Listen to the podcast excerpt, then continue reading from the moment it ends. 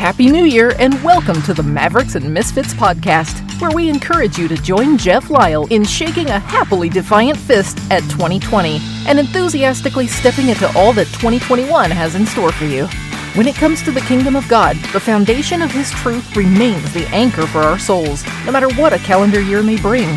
Today's episode will help to spiritually equip you to be prepared for both the battles and the blessings that come your way. Now, let's join the host of Mavericks and Misfits, Jeff Lyle, for today's episode. Hey, everybody, welcome back to Mavericks and Misfits. I am grateful to be able to uh, connect with you. Thanks so much for tuning in. If this is your first time tuning in, we s- extend a especially uh, welcoming greeting to you. We're glad that you found us. And on Mavericks and Misfits, it's pretty straightforward. My name's Jeff Lyle, and we just love to kind of approach the Word of God and the kingdom with a mindset of helping people understand what does God want, what does God say, what does God offer. We do this by a strong commitment to the Word of God, and our goal is not to bow to any um, flavor of Christianity and the expectations within that flavor. So we're not a denominational group. We don't base what we believe or how we practice our faith um, on a denominational norm or a um, some presumed evangelical standard. We're just a group of people that have gathered as the title says, Mavericks in the Kingdom. means we don't pay, I guess I'll say it, we don't play by all the rules.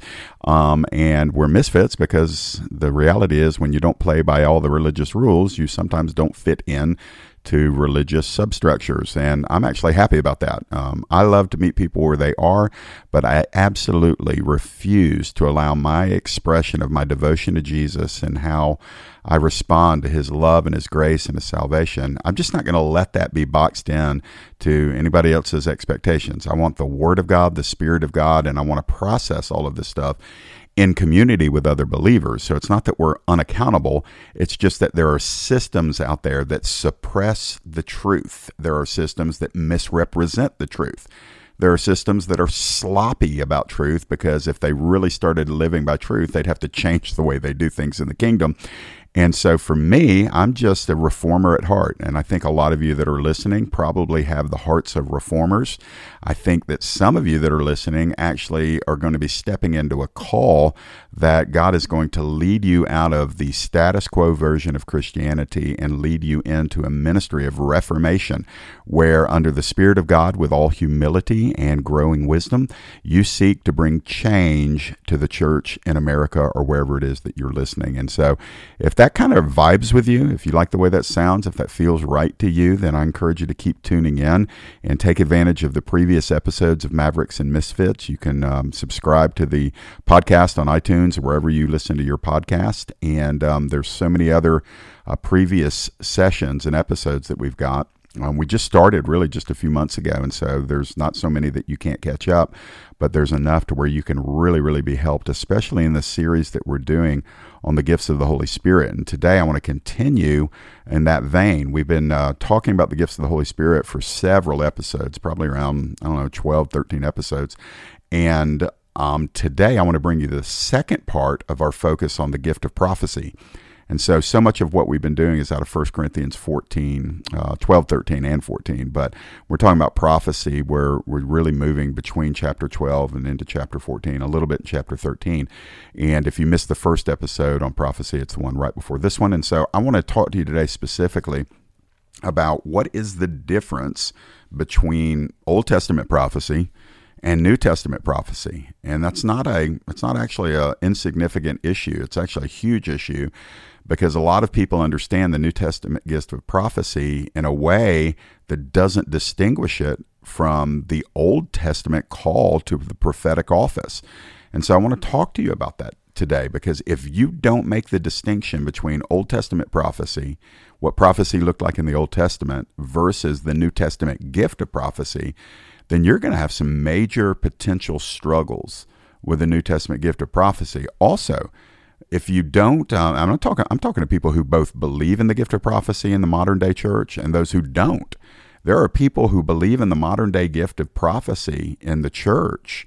Um, they believe it's active. They believe it's available, but they actually operate in it as if it was still under the Old Testament view of prophecy, and therefore they're making mistakes in how they release prophetic ministry. And none of us want to do that. We want to do things well, we want to do things right, and we want to do things in um, under a yoke with the Holy Spirit so that we're doing what He wants to wants to do. And when it comes to this issue of prophecy, it's a hot button topic right now, man. People are really jacked up about it. They're on edge about it because of all the stuff surrounding the presidential election. And then now every prophetic person is coming under questioning. And, um, you know, you've, you've actually got a little bit of a, an internal war among charismatics because some of these guys that prophesied that Trump would have a second term uh, have apologized for missing it, and they've humbled themselves. And you've got you've got some in the charismatic realm of Christianity that are upset and then saying you're a you're a fickle prophet. Why why would you back off of it? This thing's not over yet. God's going to do something.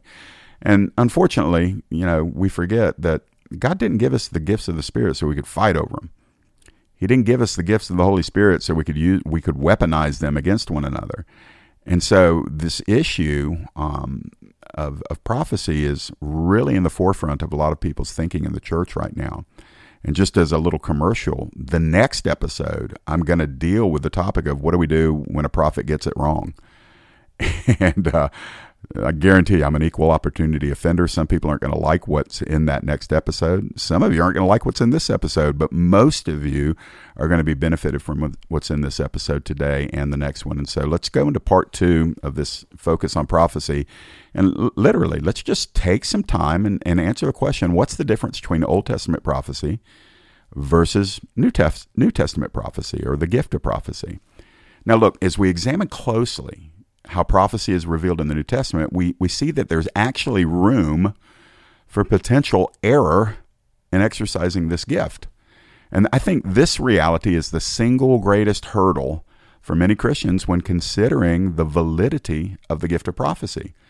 Now, the reason for this is due to the observation that only one part of the exercising of the gift of prophecy, only one part of it is divine that comes without the possibility of error. If you listen to the previous episode, I gave you those three parts of what true prophetic ministry is it's revelation, which is divine. That means God gives a word and it's without error.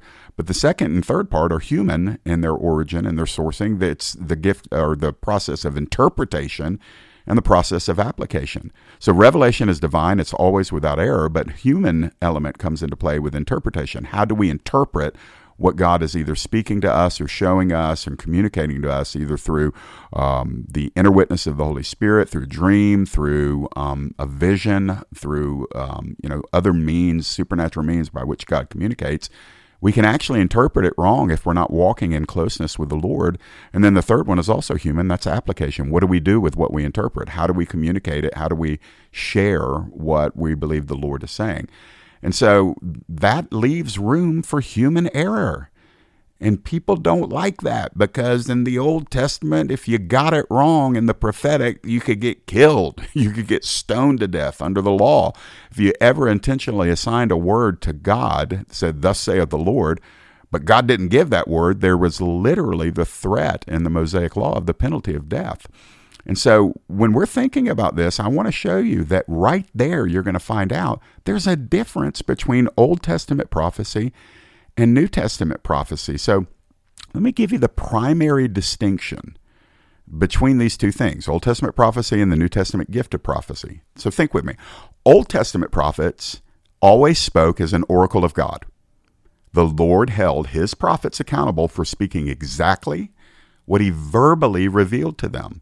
So, a prophet of God in the Old Testament literally served like a human echo of a divinely revealed word. There was no margin for error, for misinterpreta- uh, misinterpretation, because the communication was almost always verbal from God. They heard what he said, and then they turned around and wrote it or said it themselves or both. So the prophet would then repeat that verbal message to his assigned audience.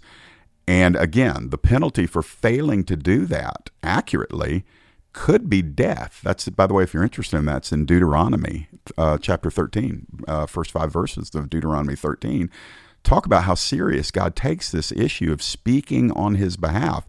But remember with me, the, the prophet wasn't allowed in any way to misrepresent the desire of God to the people. Why? Because God verbally spoke the message. The prophet either repeated it verbally or wrote it down or both. And the prophet always had an assigned audience. So he, he was given his audience, he was given the exact message. It was almost verbal. So all he had to do was verbally repeat what he verbally heard from God. And so there was very little room for error. It was always an issue of obedience. Would the prophet speak what the Lord said? it wasn't it wasn't usually an issue. I can't I can't right now think of a time where God put something vague out there for the prophet to either um, you know interpret or think about. It was almost always "Thus saith the Lord." And so when we're thinking about that, we're going to draw a distinction between that and the New Testament gift of prophecy. Why are we going to highlight a difference? Because the Bible does. So clearly, the same Old Testament template is not assigned to the gift of prophecy from the Holy Spirit in the church. So, how do we know this? Well, we know this because of the instructions in the New Testament regarding the gift of prophecy. And these instructions include several things, one of which is the need and the command to inspect the prophecy. That's actually in 1 Corinthians 14, verses 29 through 32. A prophecy in the New Testament, when it's given, is given by someone who will have said, I have, I'm hearing the Lord. I have a message from the Lord. I have a word from the Lord. And when that word is released in 1 Corinthians 14, the command to the church is to inspect it. And then you have a different command written by Paul to the church at Thessalonica in 1 Thessalonians chapter 5 verses 20, 21 and 22. The second command is only hold to the parts of the prophecy that bear to be true. So think about this with me. In the New Testament, the prophetic word is given, and the church is commanded to responsibly inspect the word that was given.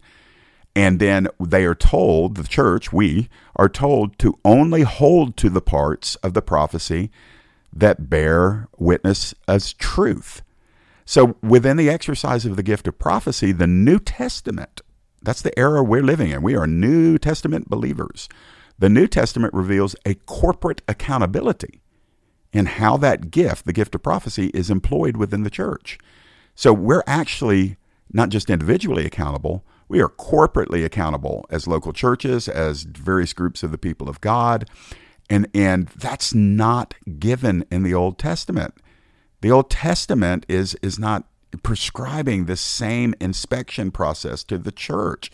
It was God working through an individual, almost always a male in the Old Testament. You've got the writing prophets and you've got speaking prophets, and some were both.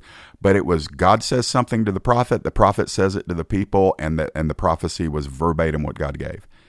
There's no need to inspect an Old Testament prophet unless that prophet turns out to be speaking presumptuously on the behalf of the Lord, and the Lord did not send that prophet, and the Lord did not give that word. And if that was found out, that prophet, that false prophet, could be stoned to death. But in the New Testament, what you find out is you've got a corporate accountability in how that gift, the gift of prophecy, is employed within the church. And so let's think through this a little bit further. Um, and obviously, we don't want anybody being put to death over a false prophecy as we saw in the Old Testament. And so when we think about that, let's um, let's go a little bit further into some of the stuff that I want to share with you. The scrutiny in the New Testament is placed on the prophecy, not the prophet. Think about this. The Old Testament prophet was accountable to God, and the only instruction to Israel was to either believe this prophet or put him to death if he was discovered to be false. In the New Testament, the scrutiny is not so much on the prophetic person, but on the prophecy itself. So, without specifically, and this is where we're at, we're at a disadvantage because the New Testament does not specifically define the process of inspecting a prophecy for us. It doesn't it doesn't tell us step 1 this is what you do, step 2 you do this, step 3 you do this. The the process is not ex- expressly defined in the New Testament, but it is stated in the sense of there must be an inspection process. You know, if you want my opinion, you don't have to agree with me on this. So I'm giving that disclaimer. If you want my opinion, here's my opinion. My opinion is that when um, the church would get together, somebody would stand up with a prophetic word in the gathering, And when that prophetic word is given, there were people within that local assembly, within that house church, within that small group of believers that were leaders. They may have been elders. They may have been um, uh, other prophets in the house church or in their gathering. And their job would be known to inspect the prophecy. Now, it could have been as broad as anybody in the church or the church altogether. And again, this would have been small numbers of people 15 to 25, maybe 30 people. And they inspect the prophecy together and they discuss its content.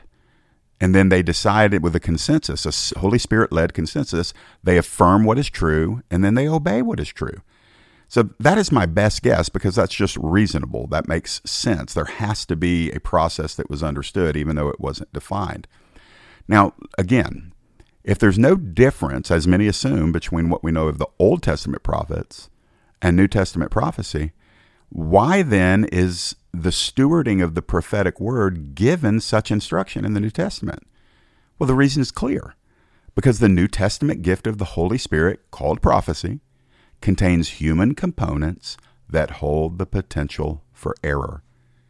So while the prophetic word that proceeds from God without error, it is possible for, again, the human to misinterpret what God is revealing to him or her and even if it is properly interpreted, it's still possible that it can be misapplied in its communication to others. Again, revelation, perfect, comes from God. Uh, the interpretation involves human reasoning, hopefully saturated with the Holy Spirit wisdom, but it still implies that the human brain has to interpret in order to communicate. And then the communication involves the application of what do they do with the prophetic word. Does that make sense? I, I hope that makes sense. And again, all I'm trying to show you here is that we have to recognize that you can't put an Old Testament paradigm of the prophetic on the New Testament gift of prophecy. They are different, not because I said so, but because they're clearly treated differently in Scripture. I'm going to share with you why that's important here in a few, moments. But again, maybe some of you are listening, you're saying, nah, Jeff, it's the same God.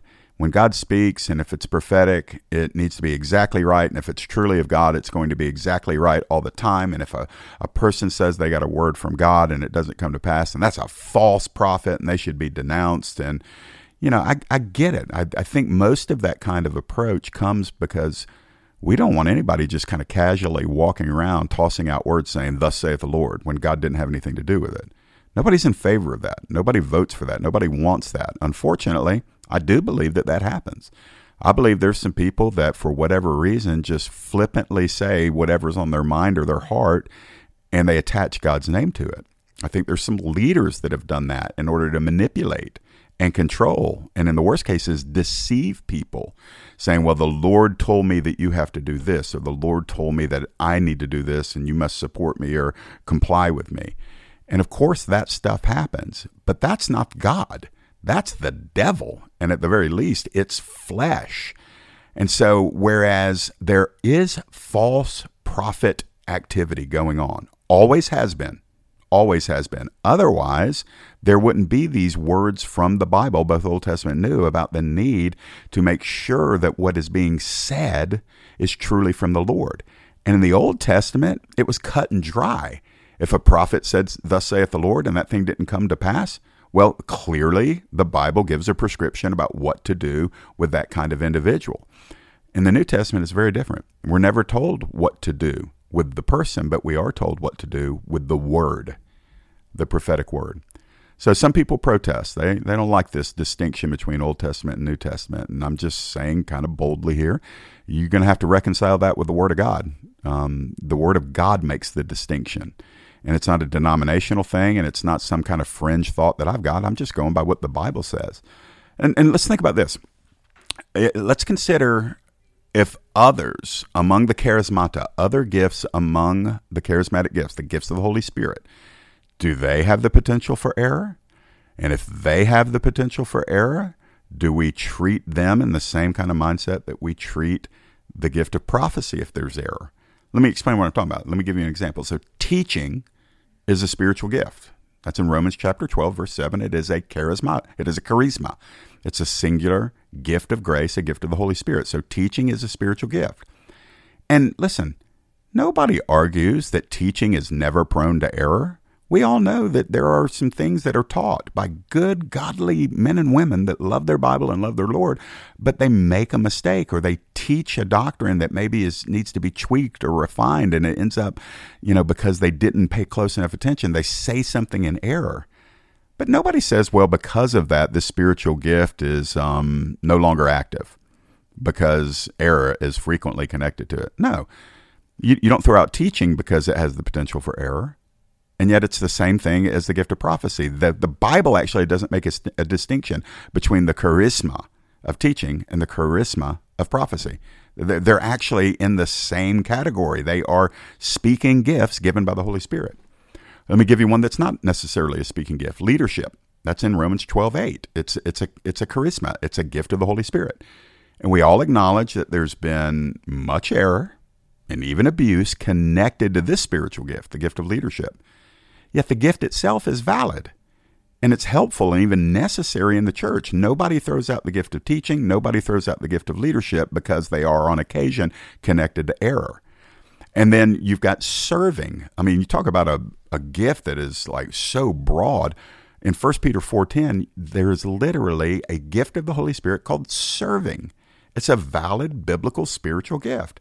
But guys, listen, I mean, have we not witnessed error and failure in, in the context of those who've been gifted by God to really serve at an extra level? Or what about half hearted serving? What about people that have the gift and choose not to use it? Or the other extreme, workaholic serving. Those are both errors connected to the gift of serving. Or maybe even those that serve for the purpose of trying to earn God's favor. That's a misuse of the gift. It's an error connected to the gift. But nobody says, okay, well, there's error for teaching, therefore it's not a gift. There's error for leadership, therefore it's not a gift. There's error connected to serving, therefore it's not a gift. And yet, when it comes to prophecy in our day, people say, yeah, man, there's too much error out there. That means that gift's not valid. No. Let me be very clear. When there's error connected to a spiritual gift, it just means the person in that moment is not exercising the gift as it's intended by God. You do not throw out the gift because of the misuse of it. And the reality is, is that all spiritual gifts are prone to potential error. It's undeniable. Why? Well, the reason's clear. All spiritual gifts are carried out in the paradigm of a partnership between God and redeemed humans. But even though they're redeemed, that doesn't mean that they don't have weaknesses. And the, listen, the reality of that weakness will come to the forefront on occasion. Now, you remember with me from previous episodes that I used the term cessationist or cessationism. By the way, it's not sensationalist or sensationalism, it's cessation. C E S S A T I O N, cessation. It means something that comes to a cease or to a halt. And a cessationist is somebody who thinks the gifts have come to a complete stop and they say there is no tongues anymore, there is no prophecy anymore, there are no miracles, there are no gifts of healings anymore, there are no words of knowledge, and so on and so on. And I, I would say most cessationists will accept the fact that God uses weak people who sometimes fail. They'll accept that fact in the context um, of those charismata, those gifts of the Holy Spirit that don't appear to be overly supernatural. What am I talking about? Well, they'll nod their head and they say, yeah, well, teaching and leading and serving, those aren't really supernatural giftings, except for the scriptures say they are. But for sake of argument, the, the cessationists might say, well, those don't really seem su- supernatural. So, yeah, people can make mistakes in those, and we'll just let it go and we'll, we won't throw out the baby with the bathwater. But guys, again, I want to be militantly committed to what the scriptures say because when we get into a debate forum and we get into these issues of things that Christians don't agree on, we all have to come back to the Bible because the Bible's the authority for all of us. And the scriptures don't place gifts like teaching, leading, and serving into a separate category that is inherently different from other gifts like prophecy, tongues, and healings. The scripture doesn't subcategorize the gifts of the Holy Spirit, it's an one package deal. Human reasoning will separate the gifts into categories. So when someone decries prophecy as no longer a valid gift and they cite the reality that there's error attached to prophecy, there are too many people getting it wrong, or there's abuse attached to it. Well, listen, it's only consistent then to invalidate all the other gifts which contain the potential for error. And nobody's going to do that, and they shouldn't do that. Why? Because you never judge the validity of a gift based on how it's abused.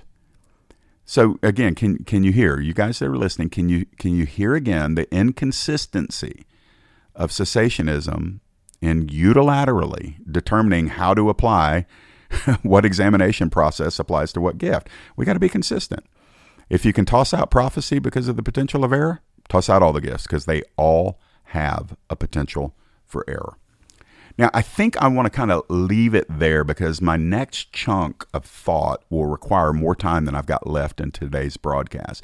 And so I really want you to think about this. How do you think about the New Testament gift of prophecy? Are you approaching it in a thus saith the Lord? Let me give a word of caution to all of you that, that either seek to or are flowing in the gift of prophecy, or it's very common where either you go to church or where you're involved in ministry or people that you run with. Um, can I put something out there just for you to consider? Be really, really careful about saying boldly, Thus saith the Lord. Because what you're doing in that moment, you are saying unequivocally, What's about to come out of my mouth came straight out of God's mouth. And guys, we ought to tremble over that. There have been a few prophetic words that I have given where I knew absolutely 100% that I not only, not only heard the Lord, but I heard him rightly and I had the right interpretation and the right application. So there have been maybe two times since I was saved in 1994, two times where I stood up in a public forum and used the phrase, Thus saith the Lord. And fortunately for me, those words obviously uh, came out accurately and were fulfilled in the way that I, I gave them. And I, I wasn't surprised by it because I knew it was the Lord speaking. But most of the time, when I give a prophetic word, do you know what I like to do? Because I feel it honors God, it humbles me, and it also gives the person a reminder that they have the right to do what the Bible says with what I'm about to say. What is their right? To process the word that I gave, to consider it, to process it in a group, to process it personally. If I give a personal word, I try to tell the person, listen, if you feel like this resonates with you and what the Lord's been saying to you about this area that I just spoke to, then I hope you can receive this as being confirmation from the Lord. But if you're struggling with it, I want you to know you're not bound to believe me if you do not believe it's the Lord. And why do I do that? Because some people say, well, then why bother giving the word? Well, I give the word because the Bible says that the prophetic gift is to build up the body of Christ. So not only does the word that I give potentially build up the person, but the process of that person stewarding that word will build them up. Why? Because they have to pray. They have to humble themselves. They have to think. They have to say, Is this God? What if this goes against something they said? They have to get, they have to go in tight with the Lord and they have to say, Lord, Jeff said that he felt like he had a word from you and it said XYZ. And Lord, I, I just want to know if it's true. And so giving the word facilitates that person running to God with it themselves. And in doing so, they are edified, even if they come back and say, Jeff, thank you for sharing that word. I didn't sense in my spirit that that was from the Lord the way you gave it. I've prayed into it, but I want to thank you for it. And I just want you to know I'm not going to act on it at this time. Well, it's humbling for me, but I don't take it personally. Why? Because it sounds like a person like that did exactly what they were supposed to do. They tested the prophetic word and they came back and in that hypothetical situation they said no i don't think that's right. Most of the time and this should be the case if you have the gift of prophecy and you're using it and you're growing it most of the time you should be getting it right. And not like 51% if you're only getting it half right you're over prophesying it just means this that you're talking too much you need to slow down and if you're only hitting it like 50% of the time or 51% of the time you may just be a good guesser who's calling who's calling that that activity prophecy.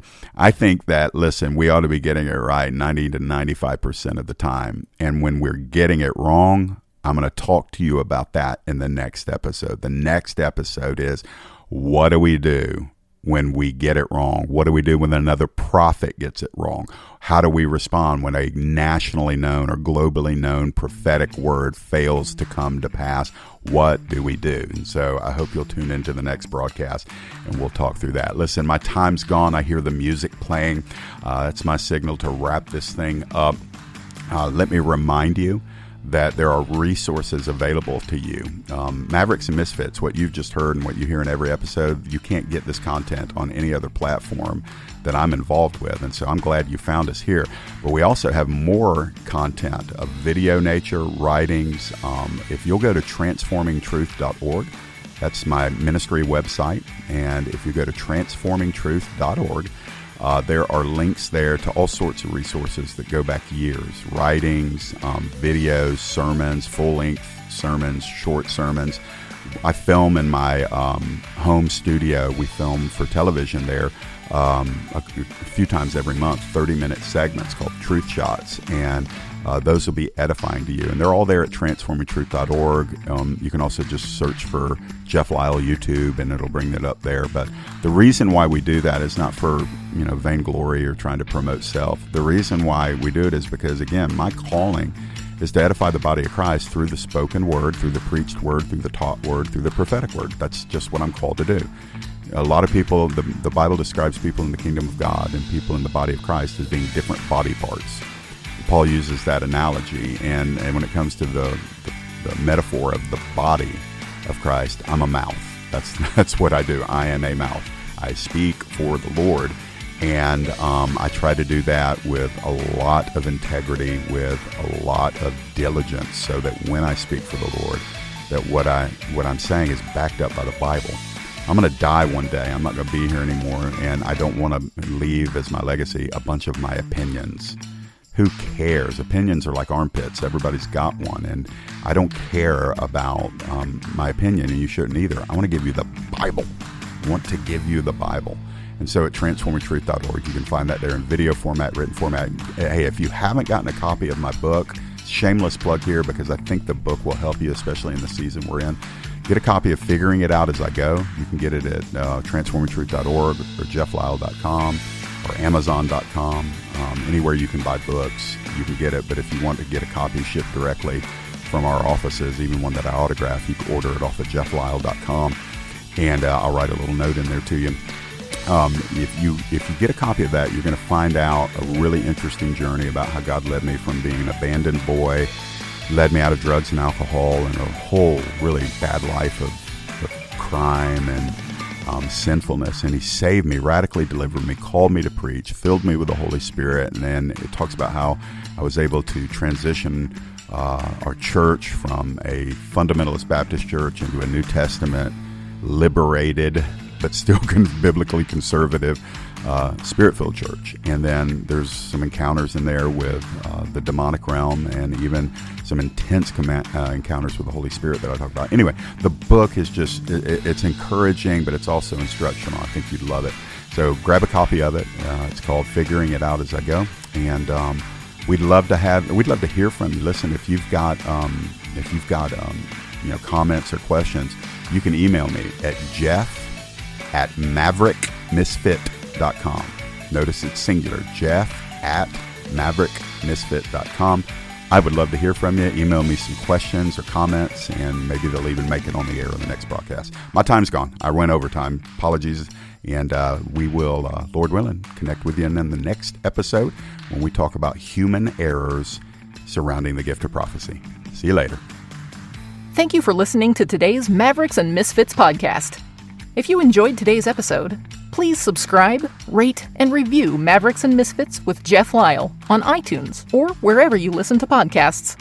Your review helps us to reach more people and spread the unfiltered message of Jesus. And don't forget that you can connect with Jeff's social media links at maverickmisfit.com. We look forward to reconnecting with you on our next episode.